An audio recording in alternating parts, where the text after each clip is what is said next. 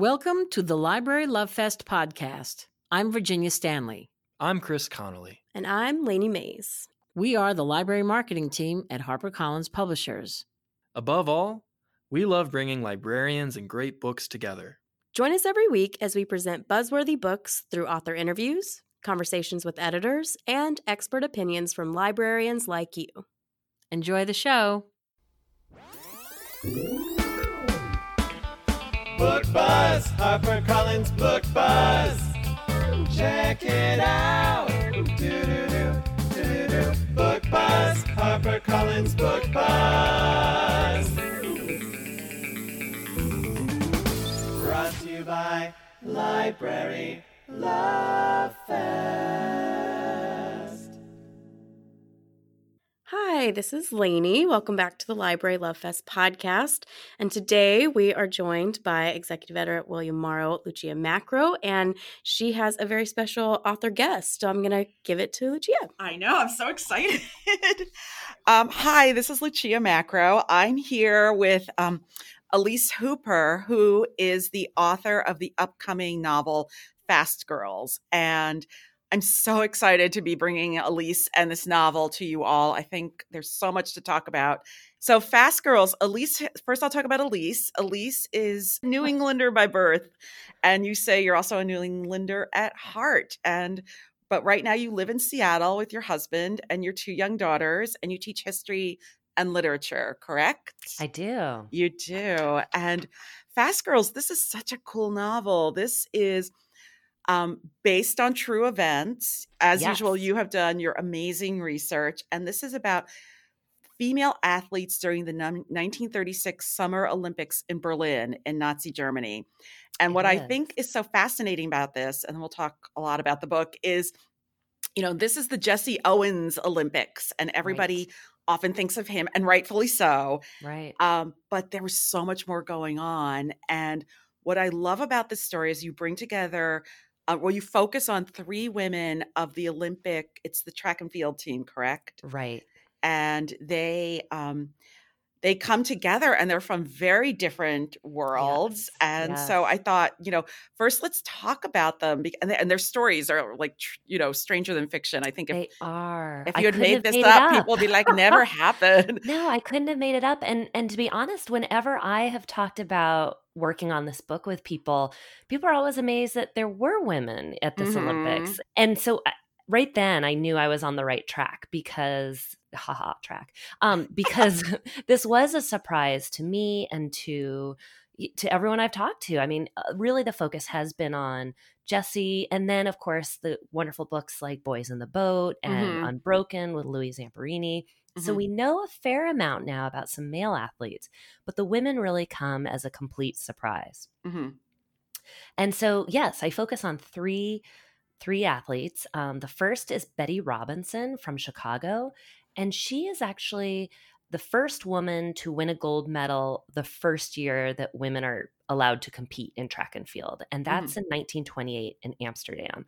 And she really arrives as a real underdog in Amsterdam. She's, um, I think, she was 16 years old. She was turned- young, yeah, yeah. she turned 17 there, and she had been running for the train one day at, after school and one of her teachers saw her who also happened to coach the track team and he kind of thought huh she looks really fast. And sure enough he ran a time trial with her she had a fast time and she really only runs a couple of races before she is qualified to go to the olympics and she finds herself in amsterdam and she wins.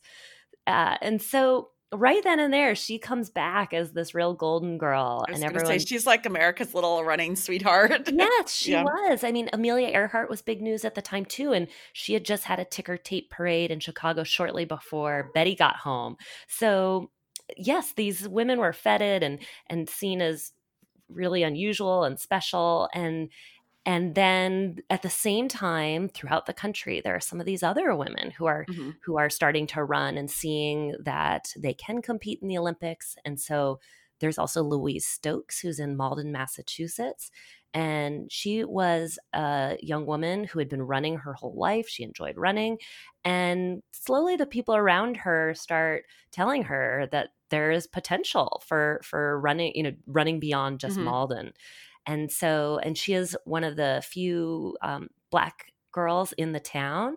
Mhm. So she has an unusual path herself of getting to these Olympics. And she'll eventually, we'll see her at 32 and then in 1936 again. Mhm. And then there's Helen Stevens, the Fulton Flash. I should also say that Louise was the Malden Meteor. I love the loved it. nicknames. Loved it.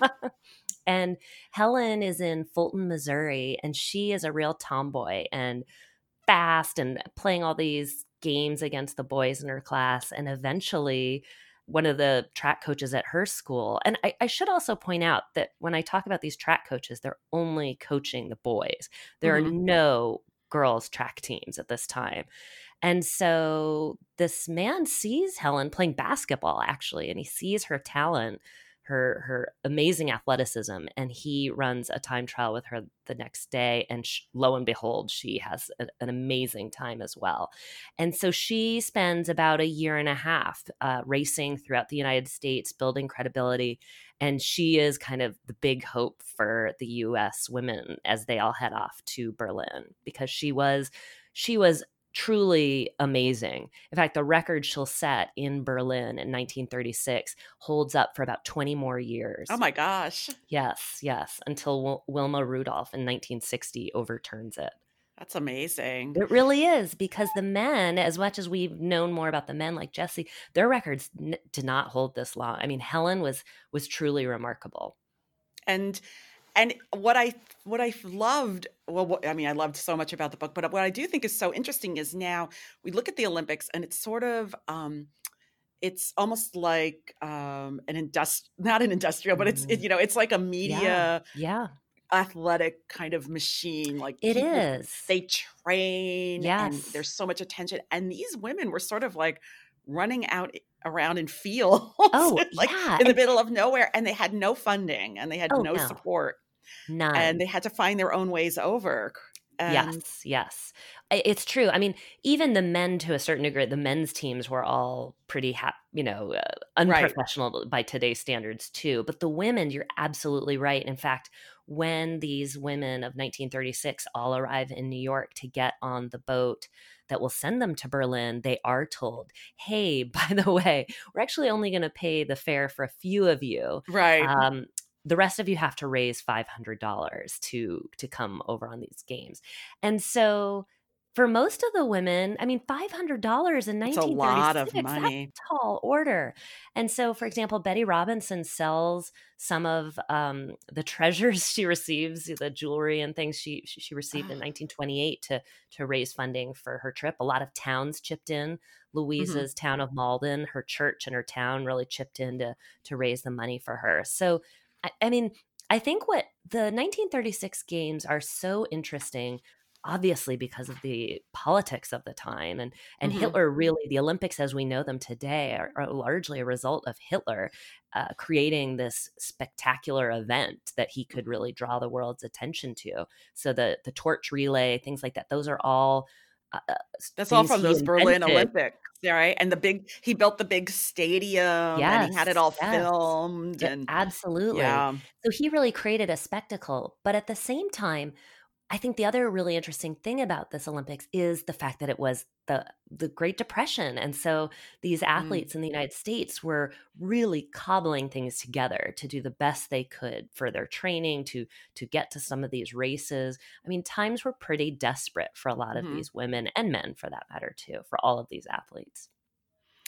And what I think is also interesting, and I'm not sure, was this the first integrated women's team, or had there had there been? Because it's very, um, you know, when you see when you see the photos, it's it's it's fascinating. You know, you don't. It's just something we take for granted today, but back then it was a big deal. And Louise and some of her. Um, other African American teammates were even discriminated on the ship going across, which Oh, yeah. was so Absolutely. Like, it's so heartbreaking. Like they were they were like sent down to steerage basically. Yes. Yeah. Yeah, no, it's true, and and the same thing happens in 32 as well. When Mhm. Louise and Tidye uh, Pickett both have qualified for 1932, they're both African American women, and um, so they were at the 1932 games as well. And again, at 1936, uh, black men had been competing much earlier and had won medals uh, early Mhm. in the 1900s. But women, Louise and Tidye, really do uh, pioneer the way for all of the women who will follow behind them. Uh, Alice Coachman, who ends up being the first woman, uh, African American woman to win a gold medal. Eventually, I mean, Louise and Tidye, the the discomforts, the confrontations, the uh, the the things they encounter, the obstacles they encountered, really do um, that help them set the set the path for everyone else to come. Right. And you did, I mean, your research was so amazing. Um, you went you went and visited where Louise ran, didn't you? And did, I and now did. it's it's like overgrown and Well, yeah, but it's so it's it, it's this path. She ran along a railroad track that Right. runs partly through Malden, Massachusetts, and part of it is now it's been turned into kind of like a running trail. But Oh. part of the tracks you can see the tracks running through like a strip mall, and they've been mostly paved over. And so I walked along those and took pictures. But but yes, I did. I traveled to Malden and to Chicago and to uh, Missouri to visit Fulton and and see Helen's old uh, track costume from Oh my the- gosh. the- yeah her and they're not like she- they are today. They're like Oh, these no. woolen no like, they were wool exactly Yeah, exactly yeah there were no saggy Fitbits and- things. right right their shoes i mean i got to hold helen's size 12 track shoes oh my Um, gosh. yeah so i did feel like it was really important to go uh, and read helen's handwritten diary Mhm. from the olympics and and meet um, i've talked on the phone with people who knew some of these women i've worked with helen stevens biographer i've Mhm. talked to betty's granddaughter It's amazing. um, uh, yes and so louise is actually the one who there's probably the least known about Mhm. her the records are really incomplete and so that's certainly where some fiction takes place but i did work with a reporter who had done a couple stories for her about for the boston globe and he was so generous in that he sent me this file that had to have been about three inches thick that he had created from visiting the Malden Public Library. And he must have spent days on microfiche taking, you know, Oh getting my images of all these articles. And he so generously sent me his whole file to make copies of so I could use his info. Yeah. So a lot of people chipped in, archivists in various cities to send me yearbooks and, um, it's really a northwestern uh, at the university of northwestern he sent me a bunch of newspaper stories from the school paper. So a lot of people chipped in to send me really helpful pieces that just helped me assemble an idea of what these women's lives were like just because there's so little really known about them Mhm. overall. Hmm And I, what I, I was fascinated. So there's so much about each of them that that fascinated me. But I want you to talk a little bit about. There's a couple of things that happened. First, Helen actually meets Hitler, yes and she writes about it in her diary. And Yes. it's just, to me, that is just like the most surreal kind I of know thing that could happen. Helen And- was so interesting because she'd actually read Mein Kampf before she left for Mm-hmm. Berlin. She was a real, she was very interested in history and reading, and which in some ways was sort of incongruous with this tomboyish jock. But mm-hmm. she, she was very academic in some ways, and she knew what was happening. I mean, a lot of the other athletes really didn't understand the political dynamics at work. Mhm. Um, and there had been a big boycott effort in place to um, that a lot of people felt like America shouldn't send a team to Berlin because, including the diplomats who, the American Mhm. diplomats who were in Berlin, just did not feel like we should be supporting this whole Mm. uh, Hitler's regime. And so, but many of the athletes, they just wanted to run. They had been training. This was their big opportunity to to have a moment on the world stage. And so, a lot of them were kind of oblivious. But Helen wasn't, and she actually had told people that she knew she was going to meet Hitler when she left, which Oh, is very prescient of her. And Yeah. and sure enough, uh, the first couple of Olympic events in Berlin, Hitler did try to meet the athletes, and he was promptly discouraged, partly because he was just slowing things down so much. And he was also meeting people uh, very much, eh, his own politics were showing of who he wanted to meet. So the Olympic officials told him he was actually could not continue to meet the gold medalists and things. So he backed off of that. But sure enough, after Helen, uh, you know, a few days into the Olympics, has won her first gold medal, he does request to meet her, and he goes on to invite her for a weekend away with oh him. God. I know, and he horrifying. I know. And he gropes her. I mean, it really is a, an amazing moment in history that absolutely horrified her and and the few people who were there kind of watching. But she did have him sign her autograph book. She had the presence of mind to do that. And uh, a picture was taken of them right. together. Because I've seen the picture Yeah. and I put them on the Library Love Fest. Great. And then Betty had this crazy story too, where she, I mean, it's just like the, it, you couldn't make it up, you right? couldn't make this one up. Betty's come back from uh, Amsterdam. She is sort of uh, at this point she's now famous and she is training for 1932. She is planning to uh, run. She eventually wants to be an Olympic coach. She kind of sees her whole uh, life unfolding because of this experience she's had in 1928. And just Chicago is experiencing a heat wave uh, in 1931 and she goes up in a plane with her cousin to stay cool because I guess that's what you did. What you do. I know and it crashes. And she is told well first of all let me back up. She's actually left for dead when they find Be- the the two Betty and her cousin. Mhm. Uh, the cousin is visibly alive, like he's still kind of moaning and groaning. He is sent off to the hospital, but Betty is sent to the undertakers. They think Yeah. she's dead, and it's not until he sees her chest moving that he realizes she's alive, and she's broken both legs and her arm, and so she's sent off to the hospital and has a lengthy recovery, and is told, "You'll be lucky to ever walk again, much less run."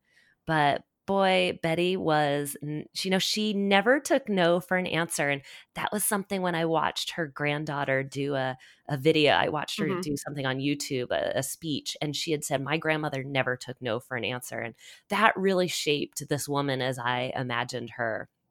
One change I actually did make in the novel was in real life that crash does happen in 1931, as I said, but and I'm very clear about this in the author's note. I Mhm. move it to 1932 because it it just builds more tension right before Right. that team is being assembled for 1932.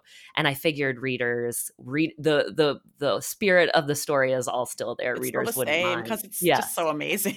So what happens to um you know, and, and this won't give away things in the books, everybody, I promise. You know, Sure. what were their lives like after the Olympics? Because now, you know, you think like everyone's on the Wheaties box and Right. yeah. Right. There was no model for that, it, it, including for the men, too. I mean, a lot Yeah. of the women swimmers, interestingly enough, would end up with film contracts. That was, you know, a gal in a bathing suit was was appealing. Well, Esther Williams, uh, this is an aside and and a very nerdy thing to know, was supposed to go to the Olympics, but then there was World War II happen. And Right. then she right. ended up becoming a swimming star. So yeah. yeah, uh, the war really um, halts in many ways sort of women's progress Mm-hmm. in sporting because the Olympics do go away for several years. But um, Betty comes home and uh, she marries and has her has a few children and and gives motivational talks throughout Chicago. And she remains friends with Jesse Owens and th- their families. They would meet for lunch occasionally. Oh my gosh. Yeah. And Louise kind of settles into a quiet existence. She marries a professional cricket player. Uh, and she her love of sports never never goes away. She starts the women's colored uh, bowling league and becomes a bowling champion. And and Helen is probably the most uh, you know, I hate to say interesting because they're all interesting, but Helen really refuses to settle into conventional life for women Mhm. of wifehood and motherhood. And she really tries to make a go of being a professional athlete. Uh, With with no one to, I mean, there were no Simone Biles like contracts or Serena Williams. I mean, none of that existed back then. So so Helen's really blazing her own trail here, and it and it wasn't easy. She travels around the country uh, with a basketball team, a semi-professional basketball team. She eventually becomes a part-time owner of one of these teams, but but she really struggles to find what she can do to use these remarkable abilities she has. She does eventually take a job as a research librarian, and she really dedicates her entire life to promoting women's participation in, in sports. And she continues to race as kind of a senior and masters and all these different levels uh, throughout the rest of her life and was participates in missouri's uh, sports like the show me games show me state games um, and she continued to advocate to allow women to participate in events because when we talk about women being allowed to start track and field in 1928 they're really uh, competing at a very small level number of events. And and actually like the 800 meter is one of these first events but when the women all finish it all the mm-hmm. reporters there thought they looked so tired and like they might faint that it was they probably were but... well and so were the men too right right exactly. that's a tough event and so they cancel the 800 for the next few olympics it really doesn't return until 1960 uh, the women's marathon isn't even added till 1984. So oh women's track and field events were very slowly widening. And and all that while Helen was advocating for all of this for for more participation. I mean, today the number of, of events open to men and women is still not equal women still compete in fewer events in the olympics than men do and so efforts are still underway to try to even i did not out. know that yes. that is wow i did not yeah. know that I know, you know, one thing that really has amazed me while working on this is that none of these women from 1936 and none of them are in the Olympic Hall track and fame. I mean, they mm. they're really um very they should be household names and, clearly both of our opinions. Yes. But they're they're really not. In fact, Betty talks about once she was pouring cereal or something and and this little thing tumbled out of the cereal box for her for her kids and it was a card that was called that was labeled sports oddities and she was the sport oddity on that oh my card. God yeah as this sort of strange case of a woman running and being successful and and I, I really can't emphasize enough how these women were seen as as real outliers and and while betty was heralded as this golden girl many of the others were definitely not. I mean, running mm-hmm. was considered pretty low class. And who wanted to see women looking tired and and working hard and exertion written across their faces? That just wasn't something the American public was saying they wanted to see.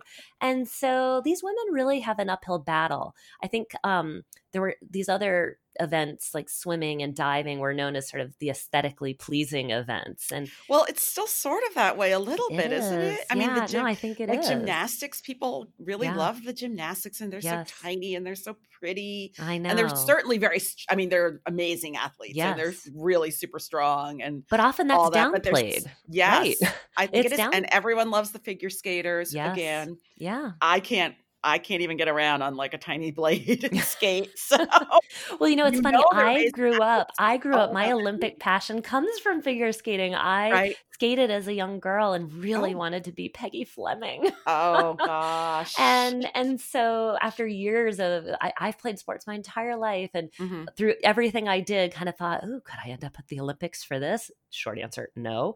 And and so it really wasn't until I started working on this book that I realized this is how I'm finally going to get to the Olympics as a novelist, imagining 1928, 32, and 36, because I think it's time to give up the dream that I'm actually going to be competing in them.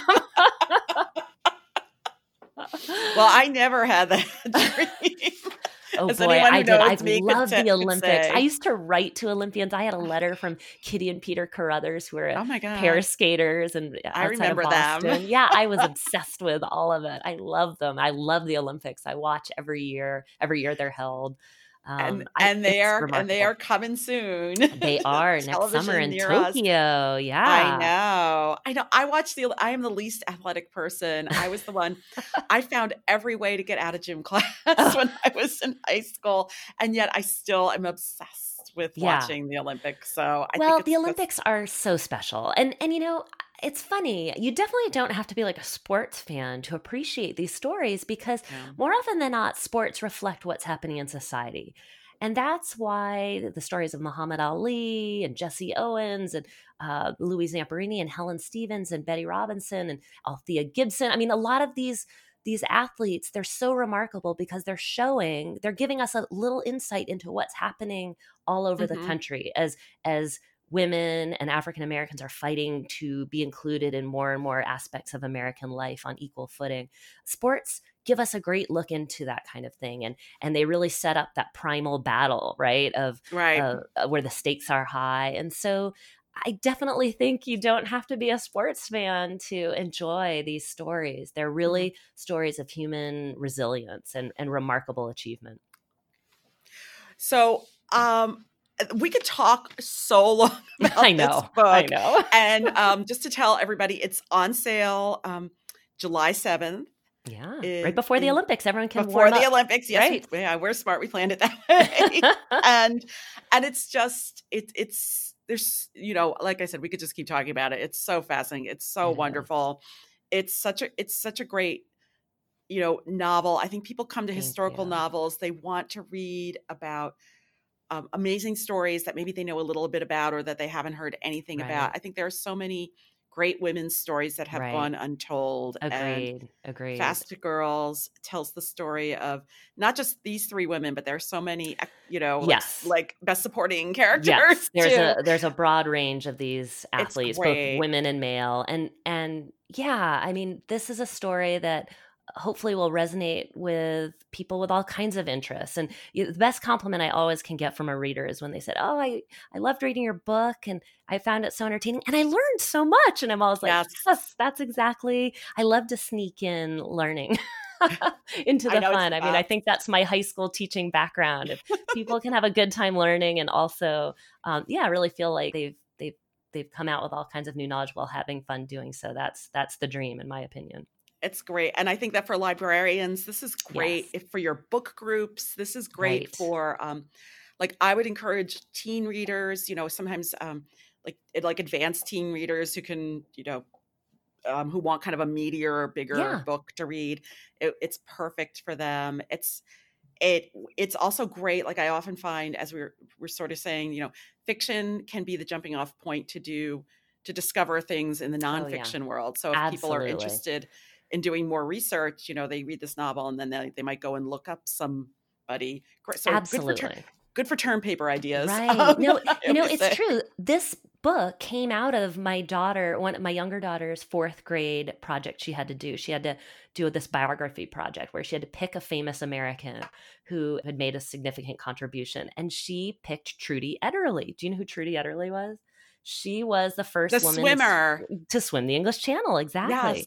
And and my daughter's a swimmer and so she picked this and as i was helping her do some research i thought yes what is the story on other women athletes? And and there is such an amazing uh, the uh, history is amazing and it ties into uh, into suffrage the suffragettes and all kinds of things. So i think there are a lot of different directions that that these characters in fast girls can take us off in for sure It's wonderful, wonderful novel.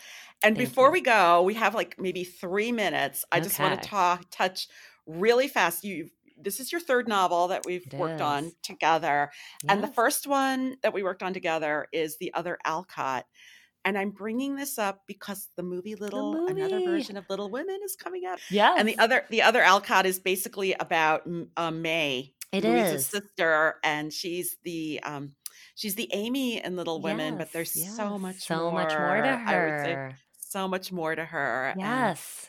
She is the, you know, the Alcott sisters are that rare case. I mean, usually a, a very accomplished historical woman is often overlooked in favor of her husband or father or Mhm. lover or whatever. And in this case, this May Alcott is this very significant person in the art history world who's really been overshadowed by this more famous older sister. I mean, a Yep. woman overshadowing another woman, which is pretty amazing for the times. And yes, these two women had an amazing dynamic, really interesting relationship where they were sisters and so strong with each other. But but you know, they're they were two ambitious, tenacious women who who were at odds on a few things. So it's it that was a really a, a- story that started as a real Alcott passion project for me. I had Mhm. grown up near Orchard House in Concord, Mass, and was always interested in Little Women and but it really became an exploration of women artists and and their lives and so there was a lot there for me to learn I it's it's so delightful. We could do another half Thank an hour you. on it, and I and I can't. Right. I can't. And the and the other one, very quickly, learning to see, which is about Dorothea Lange, and she's the photographer. She's also experiencing a resurgence, Yes. and she's going to have a big exhibit at the Museum of Modern Art here in New York. right. I can't wait. You told me when. Yeah, it starts in. February and it'll run through early May. And she was a facet another strong fascinating artistic woman who had to um and i'm being real quick had to balance um people mention this to me about the book all the time and it it, it kind of it's interesting because it wasn't the thing that i fixated on Right. but it had to balance um her life as a mother and a wife with being um you know a woman um right. with a There were career in no the role arts. models for her. That's for Yes, sure. She no really had to forge her. own way. Yeah. And, you know, everyone recognizes uh, Migrant Mother, which is Dorothea's most famous Mhm. photograph, a really iconic photo in American history. Everyone Mhm. recognizes that photo, but no one knows anything about the woman who took it. And so, yes, exploring Dorothea's story, she has a remark, an amazing journey uh, in the course of her life. Also lives during such a fascinating time period, and so Yes. I learned so much on that one too. learn so much on that one too. We could talk again. That would be like another Right. half an hour. I But I think we're gonna have to wrap up. Well, this is so Um, great. Thank you. Which was so great. I know. And and um so I, I don't know. I guess in closing, um, I always am like mention the book again, Fast Girls, Elise Hooper on sale July seventh. And thank you so much Oh, for it's taking been my the pleasure. to Thank you so much for so having much me. fun, I love talking about all these women, and I feel like we should all know so much more about all of them and more. There are just so many great stories about women. so these many great days. stories to Yes. tell. So thank thank you for joining Thank us and and and yes, and at least beginning to talk about the stories of these amazing and remarkable women. Thank you for listening to the Library Love Fest podcast. For more information on this week's episode, go to librarylovefest.com. Enjoying the show? We would love to hear what you think. Find us on Facebook and Twitter at Library Love Fest and on Instagram at Harper Library. Be sure to rate and review us on Apple Podcast and share the show with a friend. Lastly, if you enjoy our show, we bet you'll enjoy all of the other podcasts from HarperCollins publishers. Find a list of shows at harpercollins.com forward slash podcast. See you next week.